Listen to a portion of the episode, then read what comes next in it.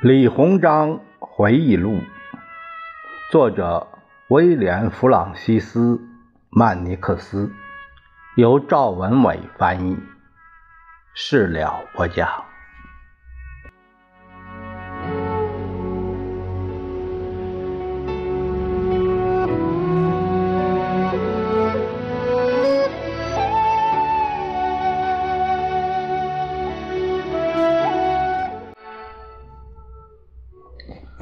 我们看李鸿章回忆录第八章：政变在即。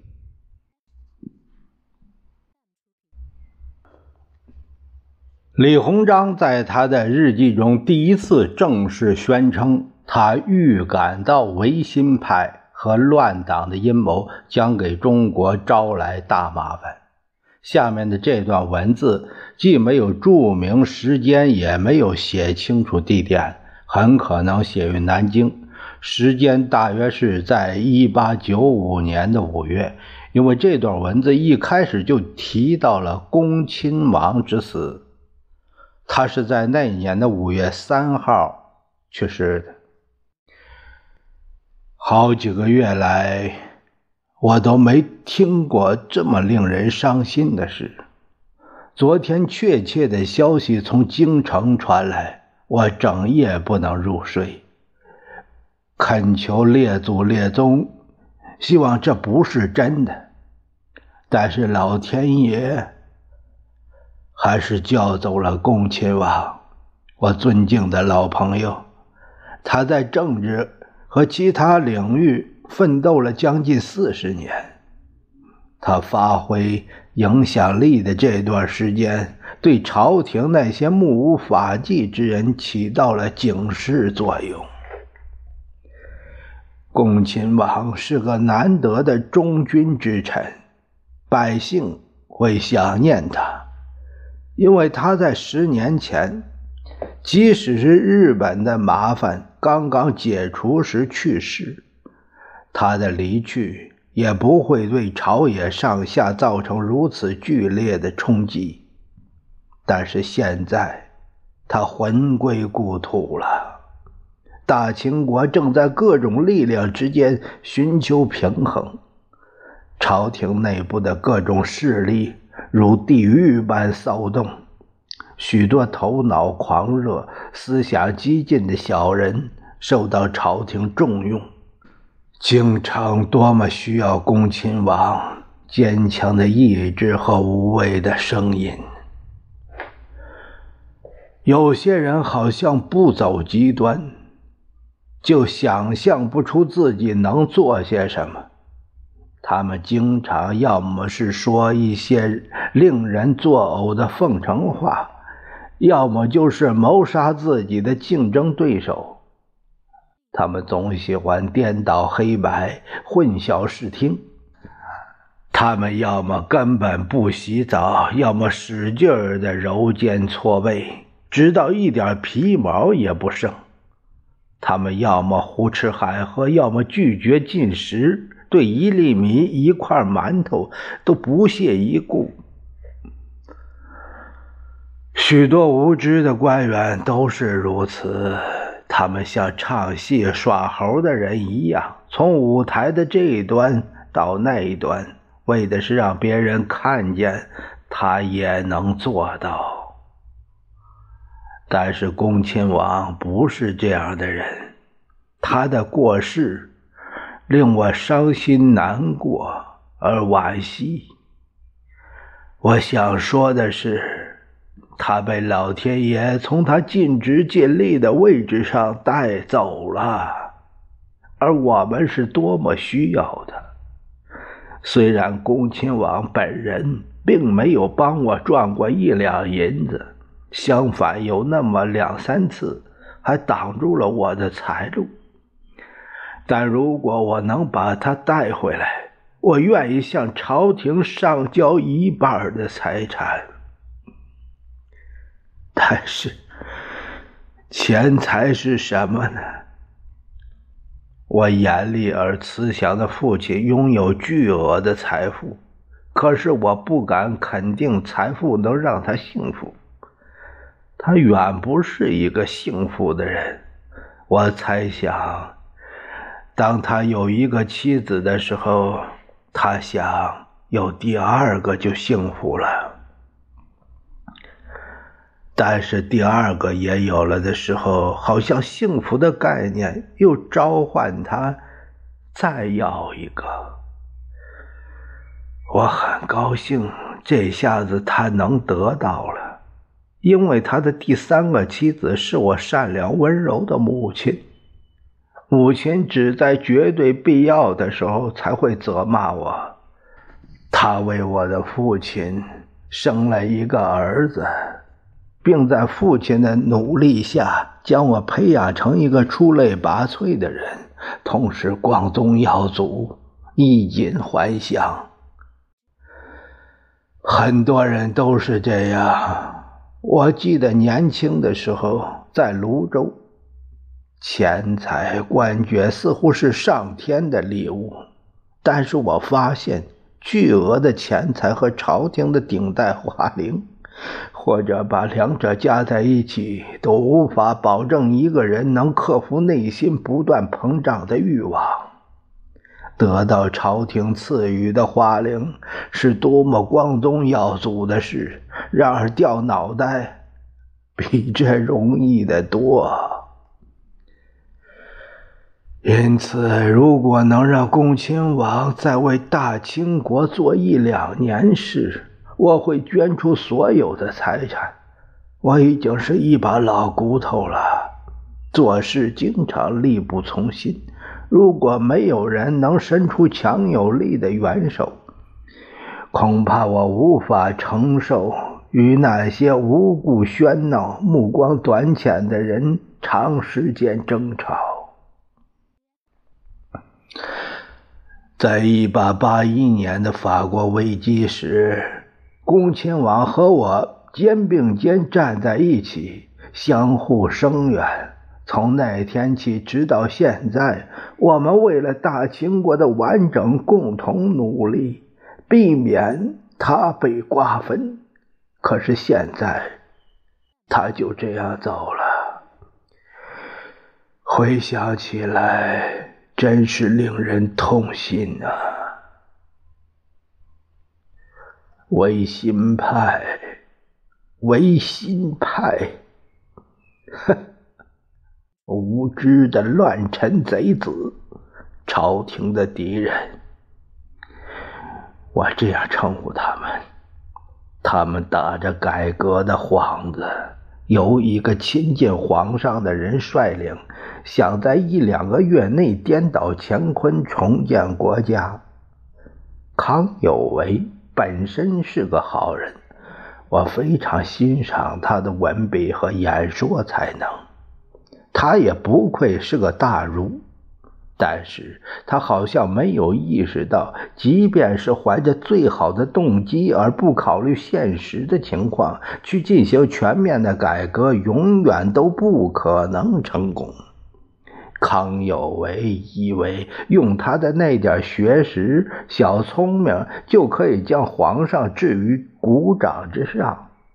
他不知道，一旦激起其他维新党人的狂热，做出有失国体、损害洋人利益的事情，西方列强又将栽赃嫁祸在我们头上。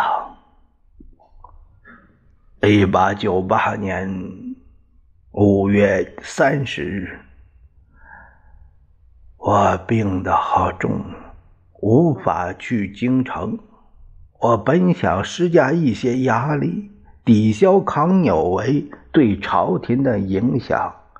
我这一大把年纪，已经不能出席敬爱的恭亲王的葬礼了。六月六日，我身体好些了，但是我感觉这个国家病入膏肓了。六月七日，今天尽管内心悲戚，但我还是写了很多信。我给康有为写了一封信，警告他不要领着皇上做。违背祖训、伤天害理的事情。我的信一定会惹恼这群康党之流，康有为也会不遗余力的反驳我。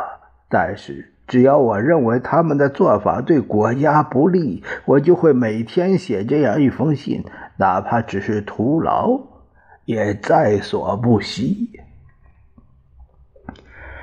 六月八日，皇上。误信了一些初级的改革理念，就想把生米煮成熟饭。康有为的意愿是好的，但是在我看来，他心绪紊乱。当然，皇上也和他一起失衡。维新党人很可能没有意识到。他们天真的想要颠倒世界的做法，恰好是煽动仇洋的自杀性宣传。今天的信差给我送来一样东西，不知道是谁写的这些话，或者为什么偏偏要送到我这里。只见一个朱红色的布告上这样写着。朝廷正着手全面变法，所有的爱国者联合起来，把洋人从我们的国家赶出去，这样大清臣民就可以享受皇上推行的圣明立国的维新主义。我听说吏部有大臣草率上奏朝廷，反对礼部的某些人和一两位监察御史。简直是蠢货！他以为朝廷照他说的做了，就能博得皇上的信任。六月十七日，今夜我要动身去北京，决心觐见太后，把我所见的局势如实的汇报给他。天津。自从我到这儿，就有人告诉我，朝廷不会在乎对一个老家伙说些什么。所有的爱国者都把我当成保守派，而我先前是以改革派的身份出现的。我想，我可以骄傲地告诉他们，二十五年来。我才是朝廷上下真正改革的捍卫者。我想，如果一个人希望他的衙门里有一面山墙，再有一扇窗户或者是一道门，他应该径直去做些改动。如果一个人想改一下院门，便把整面墙拆掉，那他一定是疯了。为什么看不见一只瘸腿的羊？就把张群羊杀掉呢。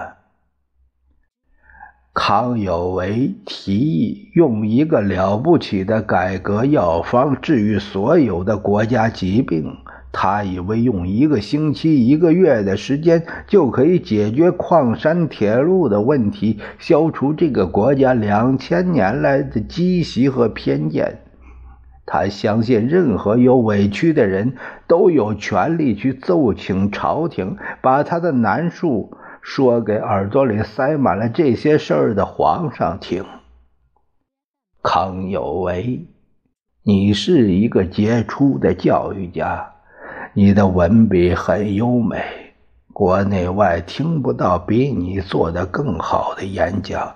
但是你在让年轻的皇上出洋相。太后让你出更大的洋相，但是她不会给你太多的时间。但是，一想到国家，我会愈发悲伤。再过几个时辰，我要把这些话当面说给你听。你是一个维新派，一个本想摆脱混乱，却把事情搞得更加混乱的。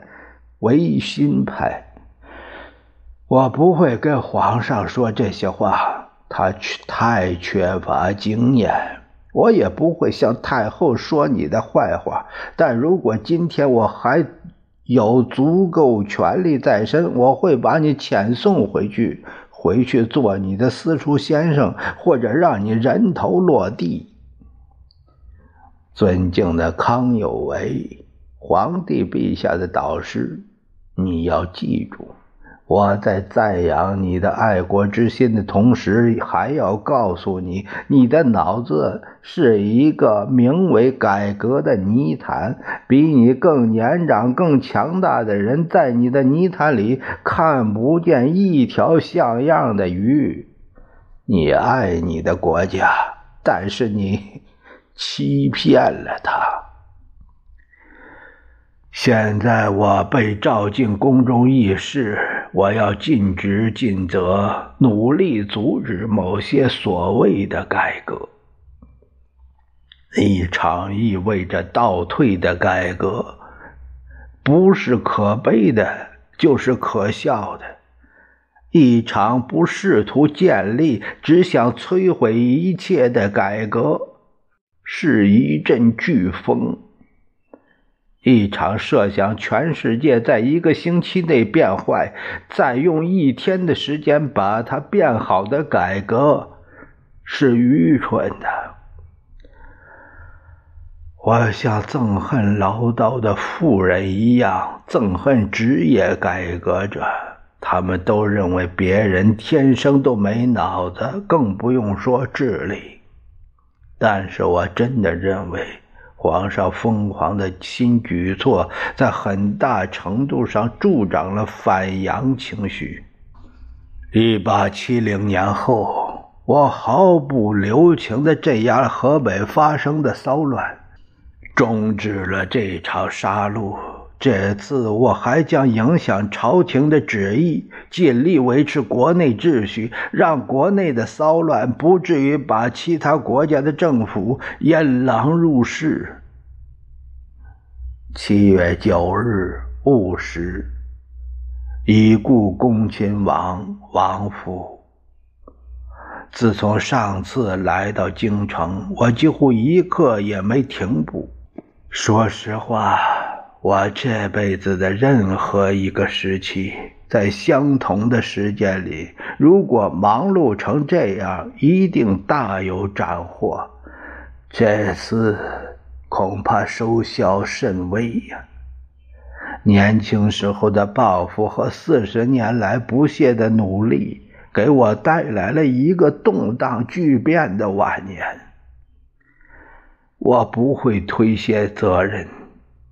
即使我肝脑涂地，七月家中，午夜过后，我在皇宫里待了两个多时辰，有一半的时间我是在和太后老佛爷密谈。他常说，给内阁外务部下旨答疑，只需一刻钟就够用了。太后手中攥着刚毅的奏折，这不是个好兆头。而且谭嗣同那天已经奏请太后三次了，他也自称是改革派，但他想改革的是财政、皇上和基督徒，他联合了刚毅。更确切的说，是刚毅联合他一起向太后施加影响，这的确可悲可叹。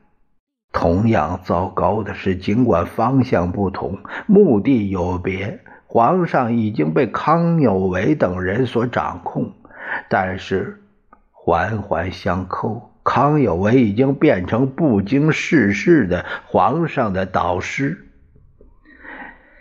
该死的康有为，他应该去教他有能力教的东西。越发疯狂的是太后，她竟然与刚毅和端郡王为伍。如果他听从明智的庆亲王和荣禄的劝告，他对这件事情的态度将会有所缓和。而且他的晚年也能过得更安逸舒适，这本来就是太后应得的。我相信，随着时光飞逝，他的野心也在增长，而且他希望自己长生不老。但是他不明白，连续争吵、深夜会谈、激烈争辩，会让他的生活如黄连汤一样苦。太后直截了当地问我：“万一有大麻烦？”他该去哪里？像往常一样，圣明的皇太后。那是在哪儿啊？请太后见谅，但是太后真的需要知道这个问题的答案吗？他显然对我的闪烁其词的回答很不耐烦，但是他没有像通常那样，只要受一点点冒犯就对我怒目而视。是的，我想知道。我只告诉他，我会永远和皇后还有朝廷站在一起，就像我一直做的那样。太后。我时日不多了，但是只要我活着，太后就可以仰仗老臣。无论发生什么吗？无论发生任何事情，之后他让我退下，但是我在宫里待到凌晨两点。他说明天晚上可能还要召见我，但是我希望他明白已经没有这个必要了。我并没有立刻退下，而是要求他说出他心里的想法。他是否预感到有什么麻烦？他是否还信任我？因为这是我所希望知道的。他是否能告诉我他的计划？让我更安心呢。和往常比起来，今天晚上他一直表现得很低沉，很和蔼。我以为进一步提出这些问题都不会冒犯他，但霎时间他暴跳如雷，大声呵斥。于是，我立即退下了。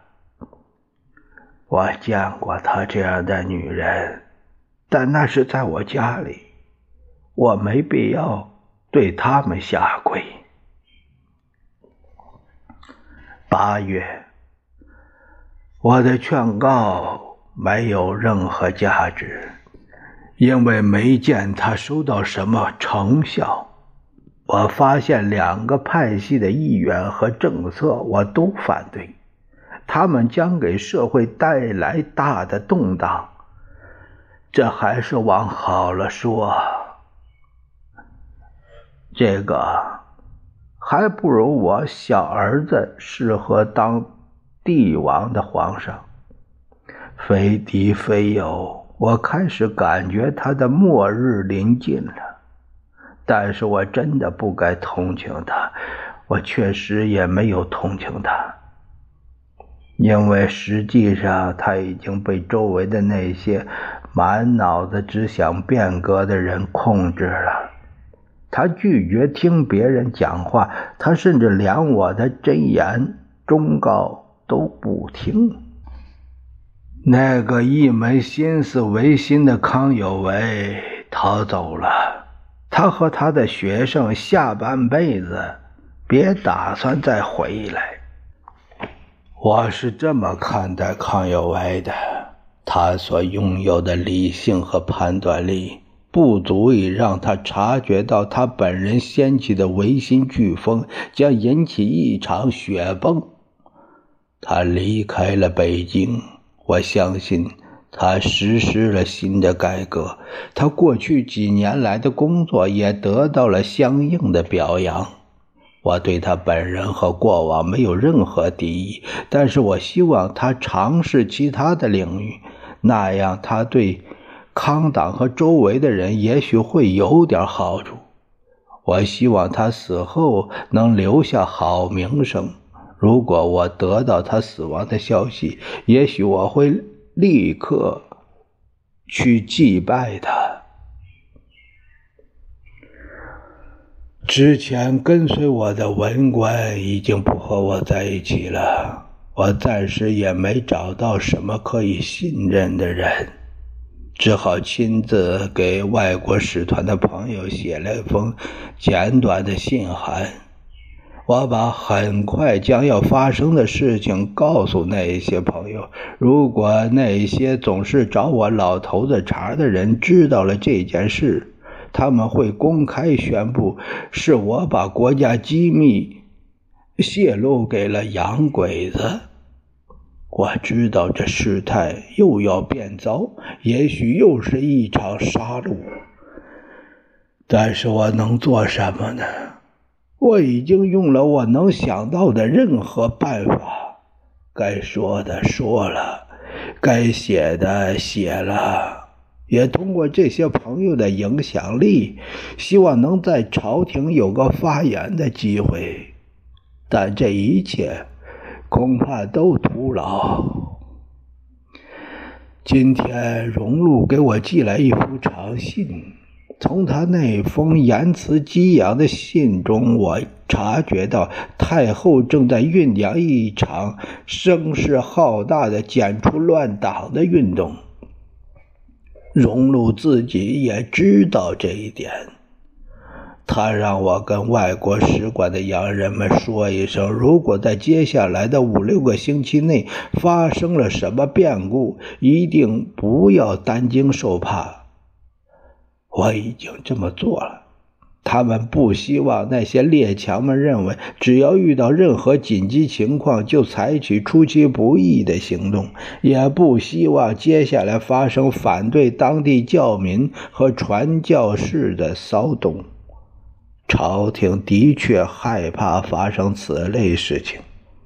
此时，外国军队的到来将使局势更加紧张，也许还会爆发战争。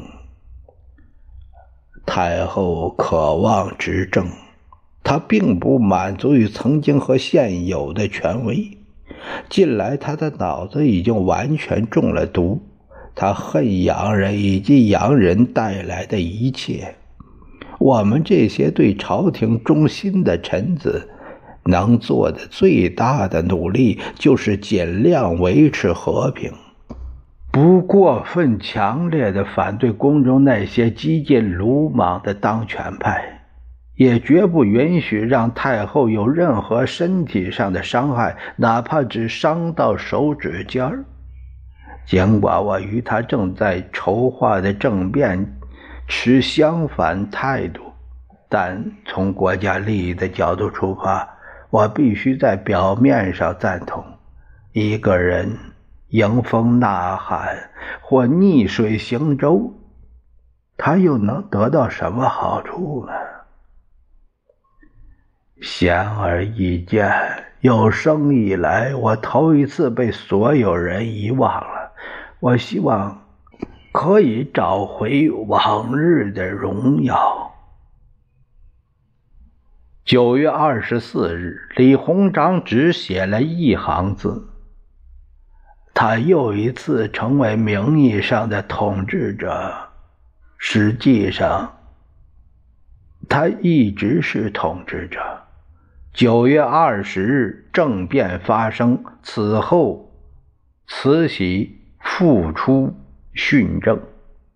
在这一行宣布大清政府惊人变更的汉字旁，是一则简报。九月二十一日，大清政府在他的官报《京报》上刊发了一则官方公告。我稍稍把它浓缩了一下，主要的内容是：现在国事艰难，庶务待离，朕勤劳消干，日综万机，精业之余，时欲从错。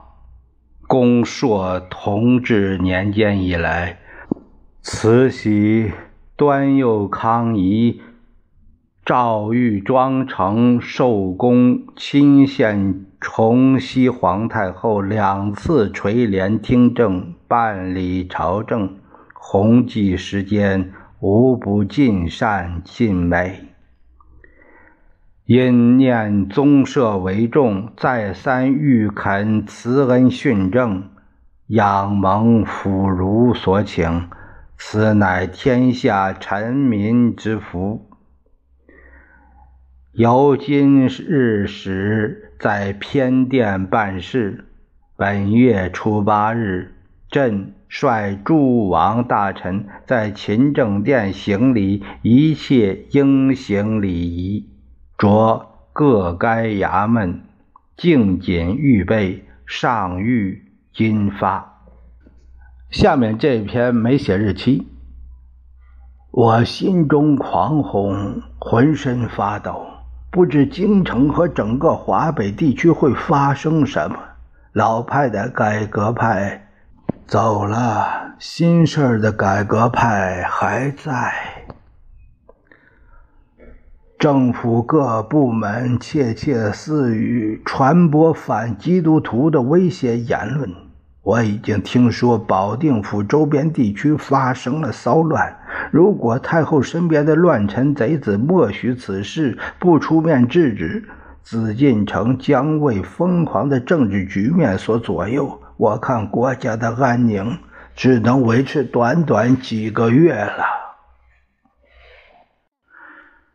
我给各国大使馆发出消息，告知务。必做好准备。其中有五个国家的朋友：英国、俄国、德国、法国、日本，已经寄来感谢信。康格公使亲自来访，他让我放心。据他所知，这个可靠的消息已经转告给所有人了。十月九日，天津。今天早上。从京城来了个信差，给我带来很多信函。荣禄在信中描述了宫中发生的情况。可怜的光绪皇帝被迫跪下，太后老佛爷逼他承认自己一无是处。荣禄说，太后在跪拜典礼时真是一个名副其实的母老虎。他对待年轻的皇上。比对待不听话的太监还要狠。他告诉我这些都是真的。他在信中写道：“太后威胁光绪，说如果他不和皇后，就是慈禧的侄女兼眼线，如果他不和皇后一起生活，就有生命危险。”光绪答应和他一起生活，并保证爱他。真是令人气愤！我知道皇上讨厌见到他。后来，当可怜的皇上爱过的珍妃替皇上向太后求情时，太后命人把她撵了出去，投入冷宫。我认为太后做的有点过分了，还嫌皇上在可恶的太监和奴婢面前没有被羞辱够吧？太后怎能把他唯一的家庭安慰也夺走呢？当然，荣禄不同情已经被废掉的皇帝，袁世凯也是一样。不过，我想让他们现在帮我一个大忙，劝说太后把珍妃和光绪一起游禁在瀛台。没有任何史料记载李鸿章曾带珍妃向太后、荣禄或袁世凯写过信。这个光绪皇帝的宠妃之所以被称作珍妃，据说是因为她曼妙的身形和珍珠般光洁的肤色。这个可怜的年轻女子在牢院中被。关押了近两年，除非是太后在场，她再也没有与光绪单独见面。最终，慈禧下令将其推入紫禁城的一口井中。那是在一九零零年，八国联军兵临北京城下，皇室成员慌忙出逃。